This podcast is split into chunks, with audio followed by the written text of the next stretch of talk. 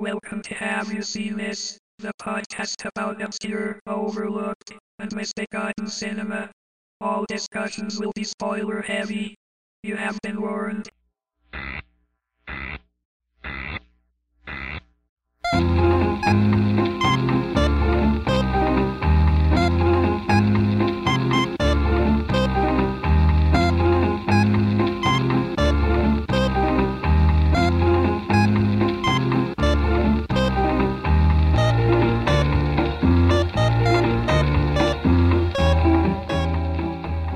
Have You Seen This? I'm Jennifer Albright, And I'm Tim Heidrich. and returning to the show, we have our recurring special guest. He's delightful, he's lovely, he's your friend and mine, Will Menaker. Hello. How's it going, Will? It's going well. I am uh, back in the city, and uh, I must say it was uh, lovely to see you guys again when I was uh, out on the West Coast. You uh, you dropped by uh, our show and the house we were staying at in San Francisco. So blessed as always. Namaste. Well, anyway, uh, we're back with Will to discuss a Liliana Cavani film called Francesco, starring my paisan, Mickey Rourke. bene, molto bene. Uh, the titular Francesco, he is everyone's favorite saint, uh, Saint Francis of Assisi. The saint I only know about because of Red Dwarf. He's nice to animals, I guess. That's as far as my knowledge. That of is saints the uh, the famous thing about uh, Saint Francis is that he did he did minister to the uh, the squirrels and the birds and uh, and pets. He thought there was you know nothing beyond uh, the word of God. He also apparently convinced a wolf not to eat a bunch of townspeople. Mm. And he also got the townspeople to feed the wolf in return. That is like some next level proselytizing right there. He's a he was a conservationist as well. You know. Yes. So uh, before we get started, what are everyone's theological bona fides? Uh, Uh, oh, I'll start. Uh, not many. Um, I was raised in sort of a very non-religious household. I mean, if we cued to any tradition, it was Christianity. We celebrated Christmas and Easter. Went to church a few times a year. I did go to a religious school, an Episcopalian school, from uh, about kindergarten through eighth grade. But uh, never, not you know, we did go to church like twice a week, but none of that religious teaching was really uh, reinforced at home. So I don't really have a great wealth or depth of uh, religious tradition or affiliation to draw from. so you aren't watching Francesco and going like, "Oh, come on, he never did that." no, I'm is watching it being very, uh, very impressed by uh, his religious dedication and rapture. Yeah, I mean, I was uh, I was raised nominally Catholic. I uh, quit before I was confirmed. Um, but Tim was a part of the firebrand religion, Lutheranism. yeah, I got uh, 95 problems with Catholicism that I'd like to go through right now. Thread one of One 95. of 96. Yeah. But yeah, so um, we're not really approaching this from a theological perspective. We're kind of approaching it as, uh, you know, just uh, film aficionados. Um, Liliana Cavani um, is probably most famous for The Night Porter. Have you seen that one, Will? I have not, but I am familiar with it. It's another one where uh, uh, Charlotte, Charlotte Rampling is sort of a sexy topless Nazi. She has to wear suspenders, Yeah. and no shirt, and sort of a, one of those sexy uh, SS hats. That's all I know about that movie. Yeah, Yeah. it's uh, there's um, Every SS hat is a sexy SS hat. Right? depending on what part of Twitter you're from, or no, I should say Gab. Never mind. Um, but yeah, and that one was about a woman who um, ends up meeting someone who was a guard in a concentration camp that she was in, and they rekindle their incredibly fucked up relationship. Okay, that timeless story. so, so um, so- Women love a man in uniform. And So- men love a woman in striped pajamas. Jesus Christ. I, I wasn't aware that uh, that she directed The Night Porter. Uh, I wasn't really aware of like her, her body of work at all um, when I recommended that we do this movie, and I recommended that we that we do it because it is extremely not seen by anyone. Yeah, Like, I hadn't almost heard of it until nobody- you brought it up. Almost nobody knows about this movie, and I like it because I'm sort of a uh, I consider myself sort of a Rourkeologist, sort of a student of the the, the canon of uh, the films of actor Mickey Rourke. Um, and this one is both incredibly obscure, but also um, incredibly funny and interesting to me on uh, a number of levels. And it features, I think, a very uh, weird but also strangely moving performance by Mickey Rourke as St. Francis of Assisi. Yeah, you think that it's going to be incredibly distracting seeing him in this movie because, like, I like the first the things that come to mind when you say the name Mickey Rourke are like you know like in his early period you know before he screwed up his face and you know everyone in france like totally loved him he played like these uh you know these kind of rogue type parts Yeah. um or you know just kind of like a, a mook who'd maybe fight you Yeah, and, and now he's kind of obviously like in his old in his old age he's kind of moved into like definitely character roles because of the way he looks now but he's certainly a, a, a very able and sophisticated actor and I, feel like he really works well in this movie And this movie was made in, in 1989, I think. So this was Yeah. at the height of his his stardom and his good looks. This, Yeah. You know, this like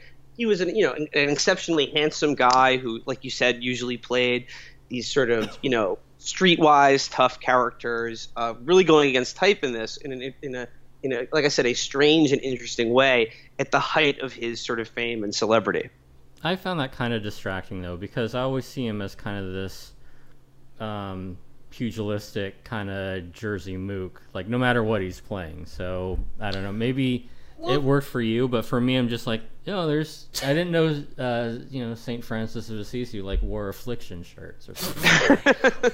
and carries tiny chihuahuas with him wherever he goes. Yeah. No, but um, he did he did really work well for me in the role because um uh, you know Saint Francis uh you know obviously he wasn't always he wasn't always a saint. He started off as you know basically A like a rich kid yeah, you know, who was, you know, into completely sensual pleasures. You know, they show him like carousing with all his like his like rich friends. There's this there's a bit where like he throws like a whole roast pig at a guy. yeah, and I mean, you, You can know. certainly see Mickey Rourke as like that, like fail son, child of privilege, you know, kind of go nowhere, uh, sort of like rich kid. Yeah, and then um and uh, Helena Bonham Car- Helena Bonham Carter's character uh, Chiara, who narrates the film along with a bunch of uh, Francis's acolytes. You know, Yeah. you can see uh, you can understand why she's drawn to him immediately because she meets him in his you know in his rich boy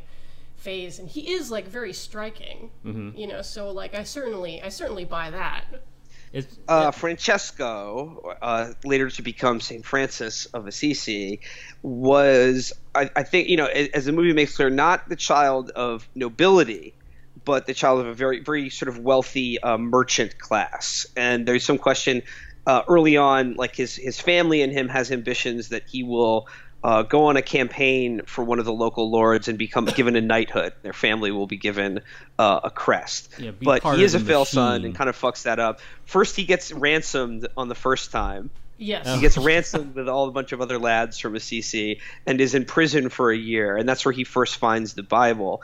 And there's a scene where they show uh, a priest who is like tortured and flayed this guy alive for the sin of translating the uh, Latin Bible into the you know common vernacular. Um, and that's the first time, and and and and, and Francesco like gets that copy of the book that this guy was being tortured and killed for and begins to read it during his year in captivity when him and all of his friends are being you know ransomed out by among these you know warring uh, houses and whatnot. So yeah uh, he is a he, he's a fail son at being a soldier or a knight of any kind. And then it's it's he has his big his conversion moment this his second time out trying to be a knight where he gets kitted out with all the armor. Like you know his father takes out loans so he can have all the horses and a squire and everything. And then as soon as he gets it he gives it all away. And that's like his first step onto this path of sort of self-denial and the, the, the lowering of oneself to bring you one closer to god. Yeah, because um, the founding of the Franciscan order, uh, you basically have to take a vow of poverty, and you have to eschew like all your belongings and beg. Yeah, I mean the the idea was is that the, he was going to take the the gospels literally and when Jesus says like if you want to follow me, give away everything that you have. He does exactly that, thinking that like if I want to be close to Christ, I will live a life that is as close to the one Jesus led Yeah, as I can possibly be. Yeah, and you know, not to make this the edge lord atheist hour, but isn't it funny how like nobody does that anymore? And now we have shit like the prosperity gospel and Oh yeah. Well, this that's kind of gone pretty far afield of what I think the actual you know New Testament was about. But yeah. So you know, try no to one, try imagine imagine trying to explain that to a you know Well, an, an interesting thing is like as you see in in this movie, the uh, the Franciscan uh, the Franciscan order sort of develops. It becomes um, a very powerful sect in the Catholic Church after they're officially recognized, and but also like troublesome and a cause of like huge debates and and and you know uh, much consternation within the church itself. That I remember I remember that one of the issues that they talk about in this movie and one of the rules that Francesco lays down later becomes very controversial and is the source of the debate that is taking place in both the film and novel The Name of the Rose, another one of my favorite books and movies. But it is the debate between the Franciscan, Franciscan and Benedictine orders debating the theological question of did Christ own the clothes that he wore, which is a very important uh, theological question, but it had huge ramifications for the church itself be, of when it comes to whether they could own not just property, but um, you know wear really fancy jewels and silks and robes and uh, display the sort of wealth and the power of the church um, through their own appearance rather than looking like paupers, looking like beggars, which is as what Francesco does. yeah, because he like goes, he goes whole hog and like completely like breaking from his his wealthy family. There's the scene um, where he's in court because his his dad is so mad at him for like basically wasting his inheritance. And uh, to make a point, he strips off all his clothes yeah in front of everyone, which you know I don't mind. yeah I mean you know, They love- certainly walking the walk. We're just like okay I'll yeah if you don't if you don't want me to be a burden on you here's all your stuff back. The Franciscans in this movie love being nude. They love be getting nude to make a point, which is to completely purify oneself is to be nude in public. Well, that's when you have you know a female director just throwing all these like nude men into They're their like, movies. this just- movie's gonna have nothing but ball sacks. and There is some of that. spoiler alert, Yes. yeah. Get there. There is scrotum in this movie. There we'll are get to that. man asses aplenty. I mean, I think another thing. I mean, another thing that, that I think is worth mentioning about the movie is uh, Mickey Rourke's performance is stands apart from virtually everyone else in this movie. Uh, he's an he's an American. Everyone else is British. hmm And everyone else is doing this very mannered, sort of theatrical style of acting that seems totally different than what Mickey Rourke is doing, who is in a strange way kind of affecting this this sort of muttering, mumbled, soft-spoken figure, and everyone else around him is like, "But Francesco, sir, what if you what, if you give away your land, you'll be poor." and it, it it sets him apart from literally everything else in the movie, which is both corny and kind of ridiculous, but again, sort of fits with uh, the the world and sort of idea that the movie is trying to portray. Right. Well, that that I kind of find distracting. It's kind of like like Johnny Depp's acting, where it's like, oh, everyone else here is in a movie, and I get to fuck with them. Yeah, I don't know. I like I, I like the performance that actually it actually won me over. Yeah. Because I mean, his absolute sincerity like really shines through in it. I, I don't find doubt it- his sincerity, but I mean, it's it's Mickey Rourke's sincerity. It's not Francesco's sens- sincerity.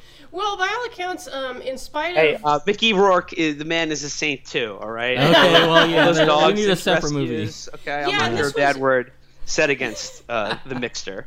Well, because we have discussed him before on the show when we talked about Angel Heart, and it was a point that we made before where um, even though he got this reputation as being like uh, difficult to work with and and everything, um, his the he always seemed to take the craft of acting like extremely seriously. And in fact it was partially a reason why he walked away from acting for a little while i think because you know he was doing shit like harley davidson and the marlboro man and he felt like he'd kind of gotten away from That didn't seem legit to him.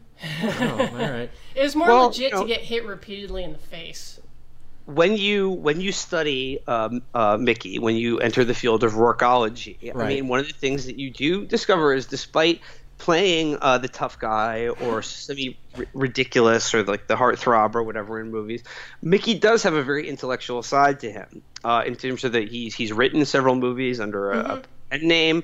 Um, and particularly also like uh, a kind of religious, spiritual side to him that comes across in his movies, and I think that's why he dedicates himself so much to uh, portraying Saint Francis.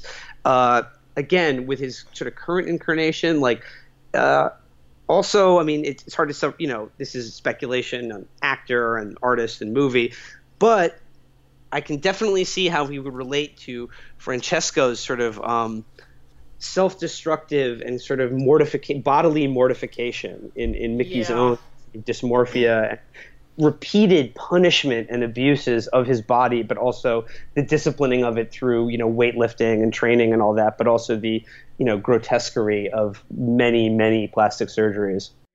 Uh, another interesting bit of uh, Mickey trivia related to this movie. Uh, again, just in cursory research for this, this is in the uh, trivia section of the IMDb page for this. movie. this is uh, the type of research I do to Inside prepare for a podcast. Uh, just to show, goes to show, if you believe it, you know, Mickey's a real one. Apparently, he donated his entire 1.5 million dollar salary he made from this movie to the provisional IRA. So Hell there you yeah! go. Catholic boy. the the other thing that I, I that eh, probably the main thing other than, than Mickey's central performance, which I find so sort of weird and funny, but also sort of moving. The thing that I, I, that charms me about this movie is that I think is best best understood as a kind of medieval version of a kind of of a rock and roll movie or the story of a band that like gets big and then flames out that would have been made in the 20th century but it's in a medieval setting. So you have that same dynamic but instead of rock music or popular culture it's just religion. Religion was the thing back then. It was everyone's popular culture and it's what the kids went crazy for. And with francesco he's this guy who's this he's, he's a charismatic guy a son of privilege who rejects all of it in the most extreme way possible but in doing so creates a cool new scene that the kids go crazy for and all their parents flip out about Hey, Benedict the Second, you know that new sound you've been looking for? yeah. well listen to this It's called giving away everything and living like a beggar among the uh, lepers and the wretched and the outcast of society. And It's the fun thing that all the kids are doing today. and and the the cool thing is, he actually did do that. That is amazing to me. That, that that that this person both did himself and inspired uh, so many of his peers and colleagues and of, of basically rich middle class kids or the, the the equivalent of in medieval Italy to do the same and follow him and to to, to give up everything, all title, all possession, and and live um, as like basically on the lowest rung of the the social ladder. Yeah, So, because I mean- a large portion of the movie is um, his uh, people that he knew in his earlier life, like basically peeling themselves away from what they knew and joining him one by one. You know, like one's a lawyer and Yeah, and that when- kind of gets back to what Jen was first saying about like the uh, uh, prosperity gospel, where it's like, yeah, we want to believe in religion, but like we don't want to like believe in religion. Like, I mean, let's, let's have some sense here. Like, And you know, there I think there are. I remember reading something. Um, I think Abel Ferrara wrote another good Catholic boy about how uh, movies as a genre really don't know how to handle, or they very rarely know how to treat or what, what make sense of like sincere religious ecstasy and, and belief, or like a real like come to Jesus, like you know, Saul Paul road to Damascus moment. It always sort of comes across as kind of corny. Mm-hmm. And and and this movie is no ex- is I think no exception. It does come across as a little corny, but I think it is very interesting the uh, the attempts to um, portray, uh, the, like I said, this real religious moment and, and movement that did inspire people to do uh, incredible things. Yeah, and it's hard. I mean, and personally, not even being spiritual, like even I get swept up by the end where he reaches his apotheosis, where you know he's alone on the mountaintop and he finally and he gets stigmata. The the proverbial thumbs up from God. but like thing. I said, I like that this movie deals deals with uh, that in a sincere way, but can't help but being a little bit goofy, both in, in Mickey Rourke and, and the character itself. Like and, part and of it is like Cavani is director because I don't think I mean looking at a lot of her other works, I don't think she necessarily shied away from going. Um, let's say balls out because it applies here. Right. Yeah. and, and, in uh, in um, you know depicting.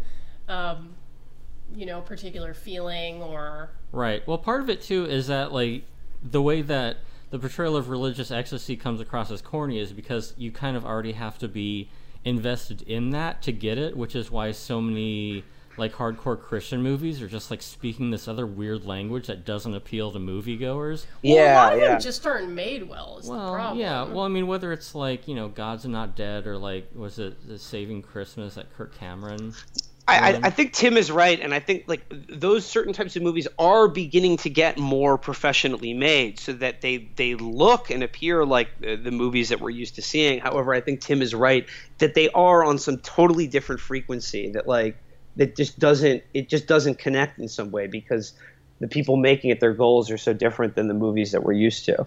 Well, and the reason that I find again, um, as a non-spiritual person watching movies about spiritual experiences.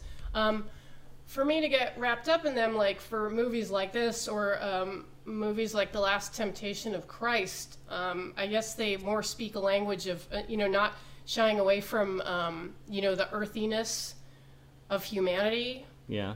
Or, um, or one of the things which which you know bugged me about people's criticism of last temptation of christ is like you know oh well well you know they showed jesus like you know getting being married and like having sex. And i was like well you know jesus was being tempted. And if you're gonna be tempted like it has to be something really fucking good. it's kind of right in the title. Yeah. Yeah like... i mean it's not just gonna be, you know you can't just be like so you want to like uh, you know like uh, worship, worship the devil? It should have been called uh, it should have yeah. been called the final boss of christ it's like Jesus fighting uh, like Tim Curry from Legend. Actually, we, Easter just passed. The day between Good Friday and Easter in the Bible is when Jesus literally like puts a Dirty Dozen style team together to break into hell and like uh, what is it? Uh, save Moses or something. That's fucking tight. Yeah, that's these are the apocrypha that I want to see made into films. Hell in the day in between uh, um, Good Friday and Easter to fight the devil. Anyway, that's not, neither here nor there. I'm, I'm you, not a religious. You said you had barely any theological bona fides, here you are dropping all this knowledge. Oh, I'm interested in religion, even if I'm, you know, don't, you know, participate in it. Uh, I am interested in it.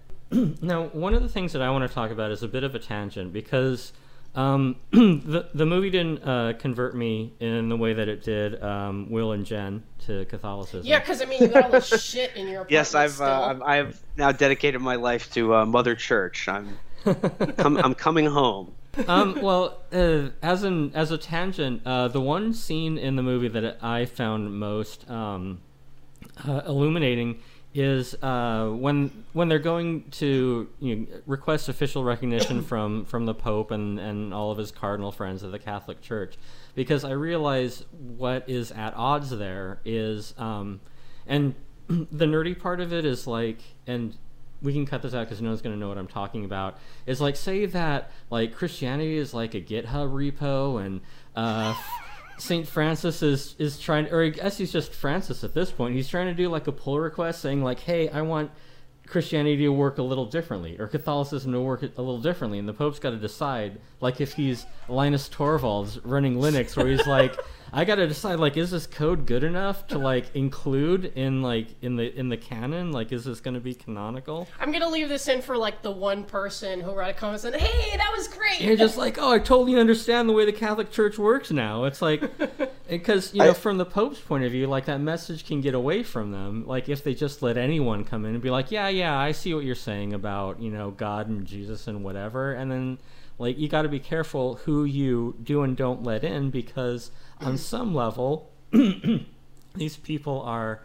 You know, um, are are zealots or they're schizophrenic. Like, I mean, John the Baptist, like he was nuts um, and and like you know they they you know like talk to like you know invisible voices and it's like is this really the person that we want to have like as our representative? Like is this going to be like an official part of our religion or no? So i do see from the pope's and the cardinals point of view that they have to be really careful about what they're allowing because it isn't like all necessarily going to be good grassroots organizations that that come up saying hey we want catholicism to work this way now Well, if you want to talk about it from like a kind of like a a radical or revolutionary perspective, you know, it's like that's why there's all this biblical apocrypha. You know, like they Yeah. threw out the books that said stuff that kind of made them uncomfortable.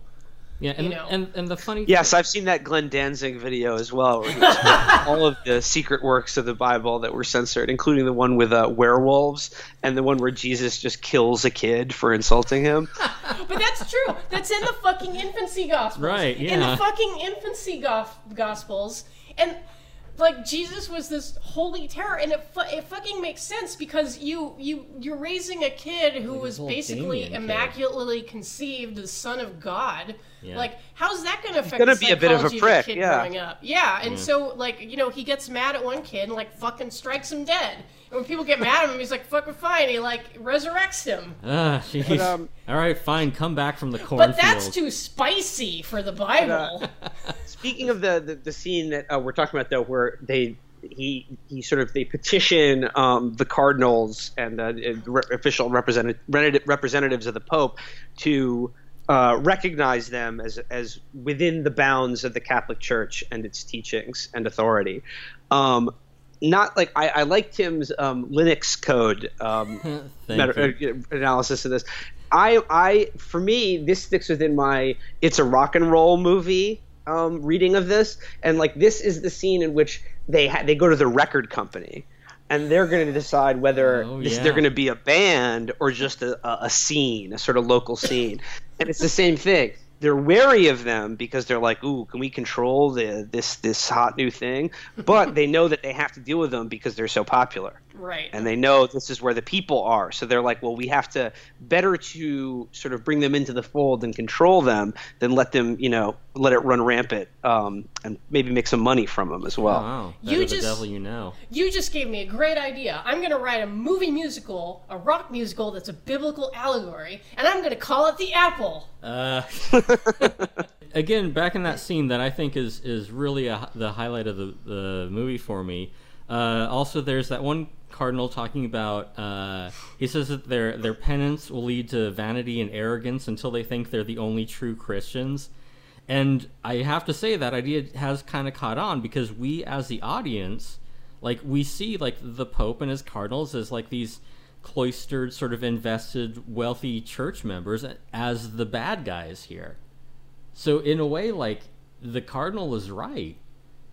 He's like these people who go out and like they take this vow of poverty, like they're gonna become like more sympathetic than like the people who who wield the actual power in in uh, in uh, the Catholic Church. And it just seemed like an interesting.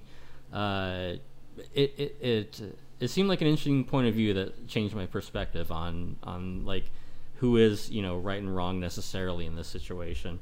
Yeah, and I mean it certainly um, it certainly applies to you know even today how like radicalism is always perceived as a threat. You know, people seem to be like inherently reactionary, and that's why we're always so terrified of what's happening on college campuses with those crazy kids and stuff like that. Yeah, and and I mean I know I'm gonna sound like I'm still like swayed by the Fountainhead or something, but it's like, is it possible that like you know a rich powerful person is like right once in a while?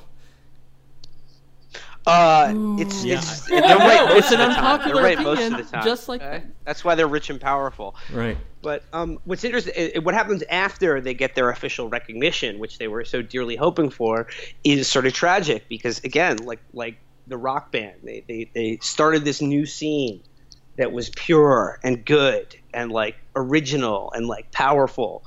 Then they get sort of they get hoovered up by the, the big record company, aka the Catholic Church, and then all of a sudden they have more fans than ever. They have fans from all over the world. They're doing tours. They're selling out stadiums for people just nude in poverty. Um, but And, and then and then St. Francis has a heart attack in the bathtub in Paris. And... yeah, exactly. Remember his After fat reading- period? oh yeah. it is very much like the Doors because uh, If there's, there's a a, where they describe how like the, the movement gets so big that every year they have this like big festival. It's like they're gathering of the Juggalos on uh, Pentecost. It's, it's, and you know more and more people start coming, but it's like you know the fans. It's like they ask too much of you. They they want to know your thought on everything, and then when you tell them it's not good enough, you know they're like, "No, Francis, we need rules from you," and he's just like, "I am low, lower than even the dirt that I mingle with it." That's my little uh, Mickey Rourke impression for you. It's He's true. just saying, exactly like, like, "No, that. I have taken up the gospel and and live my life. I'm not. There's no rule. I'm not trying to tell you what to do, but they're all demanding it of him because you know they're they're they're greedy uh, swine. Yeah, which is kind of um, and that is like a really adept kind of a moment when you have um, you know, all these people have come to him and like taken vows of poverty. Mm-hmm. You know, like, oh, okay, you know, great. Like everyone's really getting into this like spiritual trip. But then you have the guys who are like, you know, they're wearing the robes and everything, but it's just like, yeah, but what about um, subsection three, uh, paragraph two? You know, like you need to have that. Like, Right. You know, guys who are like, are you always have the people who are drawn to it, but like maybe aren't quite like They don't getting get the spirit Yeah. you know, and um, they're looking, they're basically looking for someone to tell them what to do. Yeah. Yeah, and, he- also like there's a, in that scene, uh, they they come across uh, Francis and he is like chucking shingles off the top of the roof of the of a house that they've been uh, sort of the the city of Assisi has like sort of gifted to them or allowed them to stay during their festival, and he's chucking shingles off it because he's like, we should all sleep outdoors. We don't need a house. And at one point, one of the brothers says. But what about some of the frailer brothers? You know, the scholars, the academics. They can't just sleep rough outside. The soy boys. yeah, the, there's this new influx of uh, people, and it reminded me of I'm I don't know if you guys have seen it yet, but I'm currently in the middle of watching the Netflix documentary Wild Wild Country about yep, the Rajneeshan really cult it.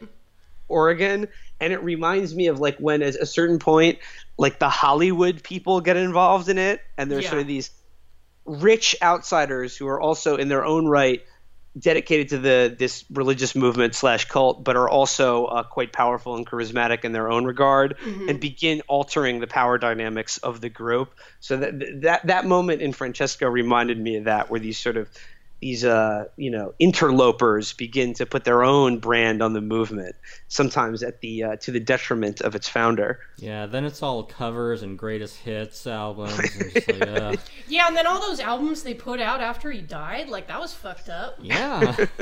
or the one that they did just to get out of their contract. And I mean, let's not even bring up the Manzarek Franciscans. Or St. Francis's metal machine music. Yeah, when when St. Francis went electric, I wasn't on board for that. But you know, it does like the movie does make you think about how really extreme that uh, you know that this movement really could be. Because if you like, if you really think about it, um, you know, the act of just completely repudiating your family It's and like- all the comforts of your home and literally going out to beg like i, I don't think like you don't necessarily You almost have to be crazy to do it. well, you know, like you hear stories of people doing this, but if you sit and actually think about, like, okay, like, what if I were to, like, you know, if I were at home and if I were to just get up, you know, and just like walk out, you know, tear off my clothes and like go beg, like, in the middle of the Thousand Oaks Mall or something, Right. Like, I'd probably fucking get arrested. Yeah, well. like, but you know, like for for you know these people, it's like a sincere attempt to like get closer to Jesus.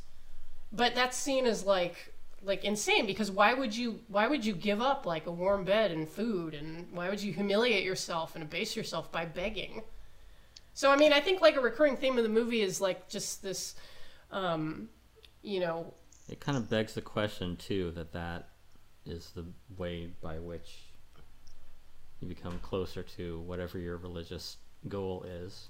Well, I think it's a it's it's uh you know the difference between like you know uh I don't really know the words for it, but like activism and like personal piety.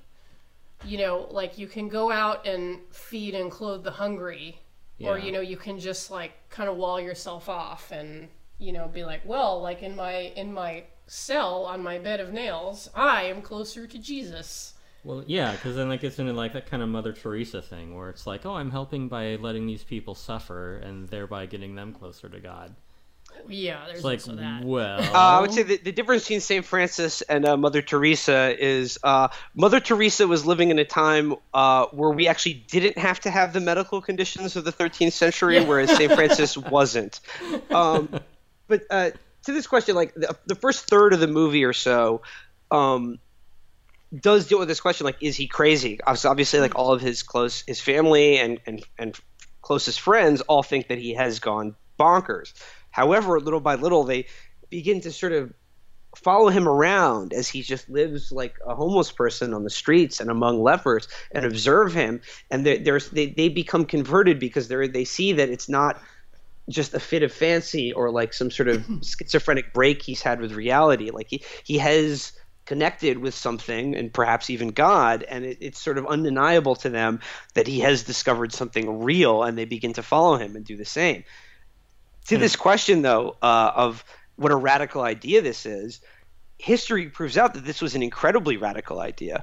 And even though the the Franci- uh, Fran- I keep fucking up this uh, Franciscans, Franciscans. yeah. Franciscans, Francescans, Franciscans were recognized by the Catholic Church. The doctrine of poverty that they um, fa- inspired led to all kinds of uh, heresies and heretical sects in uh, in medieval Italy.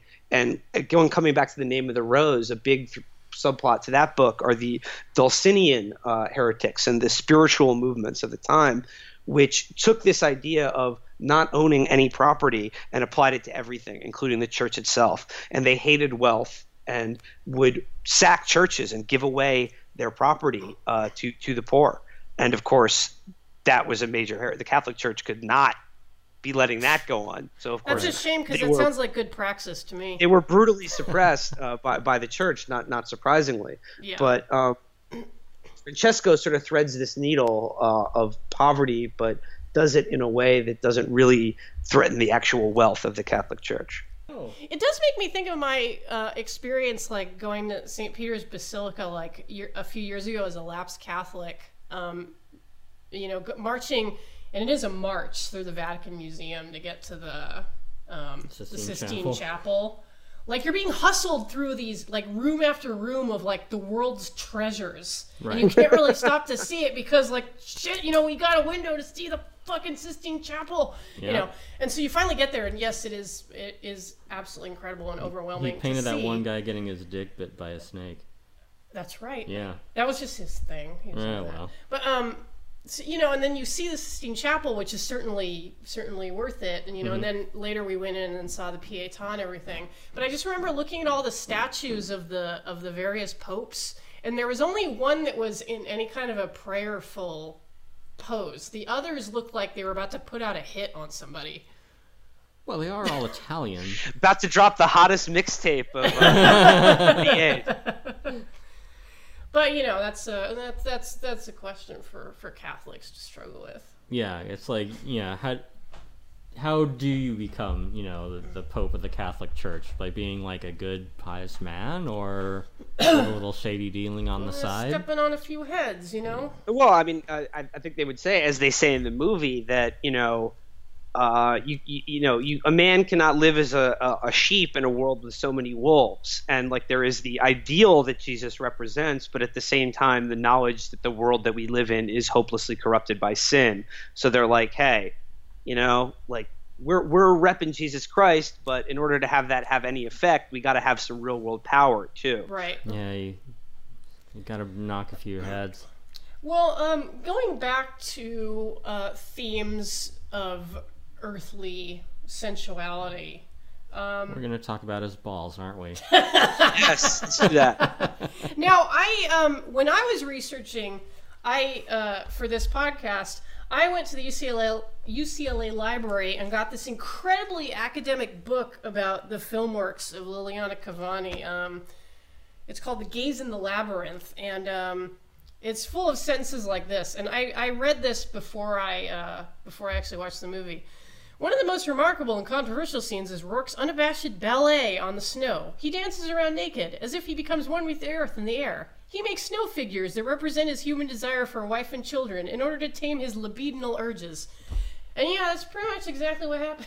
Yeah, yeah. However, you know, they don't they don't describe that he also uh, he he sort of full belly slides down a snowdrift completely naked, and then yes, yes, you do see his balls, uh, and then begins sort of piling snow into his crotch.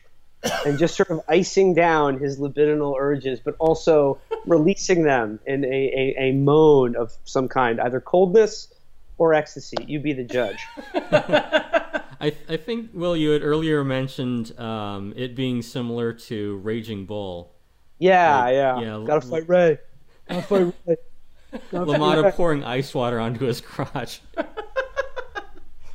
I can't. I I really and again like really got to hand it to Mickey Rourke for fully committing. Well, the yeah, as you said earlier, he does take his craft seriously. Like it is an actual it is an actual field of snow and ice. He fully belly flops into it and he packs snow like around his dick and balls. That's commitment. And I admire that. And he literally and then says, he makes uh he makes some snowmen and says to his brothers, "The little one is my son. I, I have been tempted." And which also leads into the Helena Bonham Carter character, because another very radical thing that they do is allow women into their brotherhood. Uh, the Helena Bonham Carter character, you know, she is sort of the narrator of the movie and one of his closest friends and confidants is you know another uh, this this rich girl who chooses to follow him. But um, you know he has the idea that like you know nobody is beyond the gospel or above it. And and bringing you know women a woman into their order is like that's when people really start getting freaked out by you know what the implications of this all could be. If their daughters are now going to go live you know, in, covered in filth, surrounded by a bunch of other dirty men, walking the roads, uh, you know, unprotected, which, which Christ knows what can happen. Um, yeah, this is this is a very dangerous, radical idea that he has, Yeah. and and then it's also the question of, you know, is he letting her into the brotherhood because he's in love with her, or because she's in love with God, and you know, is you know the temptation of a, a, a beautiful woman who is so dedicated to him is you know a question that he has to address. Yeah, because it's cer- um, you know, and it certainly does come to mind, especially like watching the earlier scenes, because you know you have two like attractive people who are drawn to each other, but you know, and she says, um, you know, like early on, like she talks when she talks about the first time that she laid eyes on him. It's like in these almost ecstatic terms. Yeah, she mentions that a couple of times. Like the fourth time I laid eyes on him. Yeah, like she literally remembers like each and every time she saw Yeah, because the framing device is kind of like like the band getting back together for one reunion tour, but without their you know their front man. It's like Yeah, that's Skinner. kind of the frame story. Yeah, The frame story is at the state fair yeah. where they're getting back together one more time. Mm-hmm. They're on a Everyone in on, the crowd is yelling out, you know, uh, play, I'm lower than dirt. I mingle with dirt. We all want to hear I mingle with the dirt. they're on they're on the bottom half of a double bill uh, led by the version of Styx without Dennis DeYoung. Yeah, yeah. But you know, they they were able to get Sammy Hagar for vocals, so that's pretty good. Are we being irreverent? Yes. Oh, quite. But yeah, like I wish um, I had more to draw on from this book, but it all has like uh, sentences like this. Cavani employs a centrifugal compositional technique in which the film's visual lines are directed toward the limina of the frame, thus displacing the symmetrical relation of body to the background. And it's like, I know what that means, but that's a little dry. A bit, yeah. I don't. what, what I want to point out is the abrupt uh, TV like editing in this. In that it'll A be bit, yeah. it'll be the the back to the frame story of, of Helena Bonham Carter narrating it and being like, and then he told everyone to give away all their possessions and smash cut Hard to cut, yeah. yeah uh, Saint Francis. Hey, I'm giving away my possessions. Someone's walking out with a couch. Yeah, it does almost seem to be cut like for commercial breaks almost. Yeah. And it made me wonder about the version that we watched, which was just, you know, someone just put it up on on Vimeo. Right. Um, but it should be mentioned that Cavani God bless them because you can't find this movie anywhere else. Yeah, so- exactly. I mean, uh, Liliana Cavani started off as a, a television documentary filmmaker. Oh, well, there you Um, go. You know, she made you know she made documentaries about like the Third Reich and some other subjects, and Mm-hmm. then she got into. Um, she directed a movie about Galileo, and she did one about Nietzsche. You know, so she's done a lot of this historical stuff. Ooh, a lot of the Yeah. great thinkers of history. Yeah, mm-hmm. which I actually, I, I, it's called Beyond Good and Evil, and I really kind of want to see it because apparently it's about Nietzsche being in a, in a, a menage a trois. Woo! Hey. And one of the people in it is Robert Powell, who was in a movie we discussed in one of our first episodes, Harlequin, aka Oh. Dark Forces. Sure enough. Wow. Nice. But that's neither here nor there. Um, Beyond monogamy. I like that. but yeah, so it does it, it does kind of feel like a TV production, and I'm not sure if it's because of the um, the budget or the style. Well, it's it's not even like it's it's it's uh it looks unconvincing in like a low budget kind of way. It's just that everything is like so claustrophobic, and I don't know if that was like a you know um, a throwback to her TV directing career, you know, where you are working with smaller budgets, or if she was just going for kind of like a, a very enclosed feeling. I mean, because the movie opens in like um, the camera is in a fucking tent looking out, Right. And you see Helen Bonham Carter approaching the camera, like just through Probably this narrow working with what she knows. It could be. I mean, uh, I guess it's not. Um, it doesn't have like the like the epic cinema feel like of a, a religious movie like Ben Hur, for example. Right, yeah. It's a more. It's a more. I, but I don't know. Like maybe But like Ben Hur or like all the religious epics, those are Bible stories or they deal with uh, Jesus, but they're not really about religious belief. They're they're adventure stories. Like uh, they they they reference God or whatever, where it's like you are the king of kings. but this is a movie that's actually about religious belief. Yes. So it's you know it's gonna be um, you know it has a more like interior feel to it. smart. Yeah, that's true. I mean, that's why I lose interest in Ben Hur like right after the chariot race. Do you know what? Uh, well, I mean, you uh, right after that, you have to watch three quarters of the movie to get to the chariot race. So it's hard. that you pretty much kept interest in Ben Hur. But at least as you're watching it, you can enjoy all the gay subtext. Oh no, You you know know, what, uh, actually, I should say super text. Do you know what Gore Vidal said about Ben Hur? He did uh, work on the screenplay. Yes. Uh, he said, um, "When I arrived on set, I found the studio had constructed everything to my exact specifications, including Charlton Heston." Mm. what I love about that is that Charlton Heston always maintained like, oh no, absolutely, there was absolutely nothing, He just wasn't in nothing on gay it. about the movie. He just didn't fucking know because like the minute that Ben Hur comes home and like meets Messala and Messala has this look like, so we still, uh, you know, you and me, right? Yeah, you remember? Yeah, Yeah. it's like wow, it's like not even hidden. yeah. But Cheston's just like, I'm the hero of the big Bible movie. And that one time at band camp. But yeah, I guess um, Francesco being like a, a movie more about like in interiors rather than exteriors, like that that certainly makes sense. Fair enough. Yeah. Yeah. But it's also Um. I guess getting to the uh, the the end of the movie uh, and continuing with my sort of rock band uh, metaphor here, we have uh, Francesco is the tortured genius, the lead singer who creates this scene, and you know women go crazy. They pull out their hair, they take off their clothes. Everyone takes off their clothes and follows him. Uh, of course, They're uh, relinquishing their he is undone by his own self-destructive creative impulses. Uh, in rock and roll, of course, it's usually drugs. in this movie it is is just extreme self uh, negation and uh, unwillingness to see a doctor or live indoors that eventually does him in. And he actually looks worse and worse as the movie goes on. Yes. and he basically just kills himself uh, through exposure. He just stays outdoors until he dies. But if you want to get as close as you can to god dying is the way to do it so that is sort of like the tragic, you know, rock and roll and tragic or glorious, depending on how you look at it, like with all rock and roll.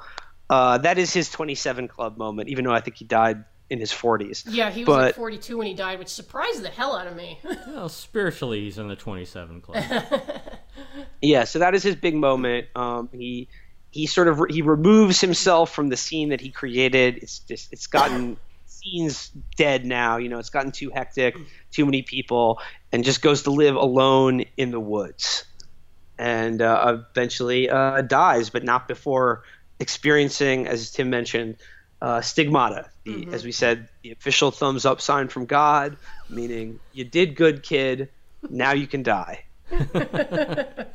yeah, because Come he to his just reward. he basically retreats to a mountain Mhm. and you know like the, the the movie takes an inch like um it's not that the movie halts it's just that you know you kind of go It sort of it really peters out in the last quarter. yeah Like, it it's like you really- go up in the mountain with saint francis and then you and then you wait for him to reach apotheosis So his just it's a story of a saint with social anxiety disorder. They all had social anxiety disorder, Tim. Okay, and how to attention care deficit for your disorder, religious introvert and they were INTJ as well. Um, but yeah, I mean, it's not the best like filmmaking. I mean, it, it I guess it puts you in the character, but it, it the movie really just sort of peters out in the last twenty minutes or so because nothing really happens. yeah Uh, however, right before there, it does have my favorite scene in the movie, which is after he has sort of gone away to live in the woods with only a few people. Like more and more people, the, you know, the the brothers keep coming to him because they want to know what his rules are, what they, and you know, he doesn't want to deal with it. But they like this whole group comes and they're like, you know, or do we really have to, you know, give up everything? Should how do we follow these rules? And there's a scene where he just sort of peeks out from behind this tree, wearing this giant sort of pointed hood that's like covered in sticks or whatever, and he looks like shit. And he just sort of peer, peeks out from behind the tree like a little squirrel and goes, "You will follow them to the letter, to the letter, or not at all." And then just sort of goes away. And they're like, "What?" what happened, what happened to the cool guy, the, the rebel who was leading us? But did it that got pile of sticks just talk real for them. He's too real for the, the, the, the fan base that he created. I mean, you know, I just you know want to listen to the album, have have fun, you know, have a good time. I don't have Just want to read the. Gospels, kick back and have a good time. You know, I'm not trying to take it too seriously, man. now like i said um also, like St. Francis, I, I have to point out, Mickey Rourke is a friend to animals. he is St. Francis, officially, St. Francis, you know, uh, we, we celebrate animals on St. Francis, Francis, St. Francis Day, and Mickey Rourke uh, celebrates dogs every day of his life. He's a, a huge friend to the rescue dog community and is, in my opinion, a, a minor saint for his efforts Saint in raising Hollywood. Wawa awareness and uh, dog rescue. Yeah, do check out his Instagram account Yeah. Because it's uh, it's it, it's amazing. And yes, he is always he is constantly surrounded by tiny dogs, which is Mm-hmm. wonderful.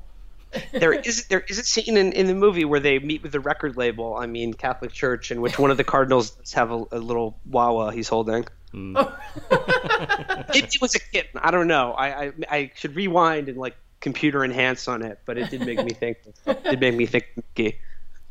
Now, um, I should I should mention, you know, like we said earlier, we watched the movie on Vimeo.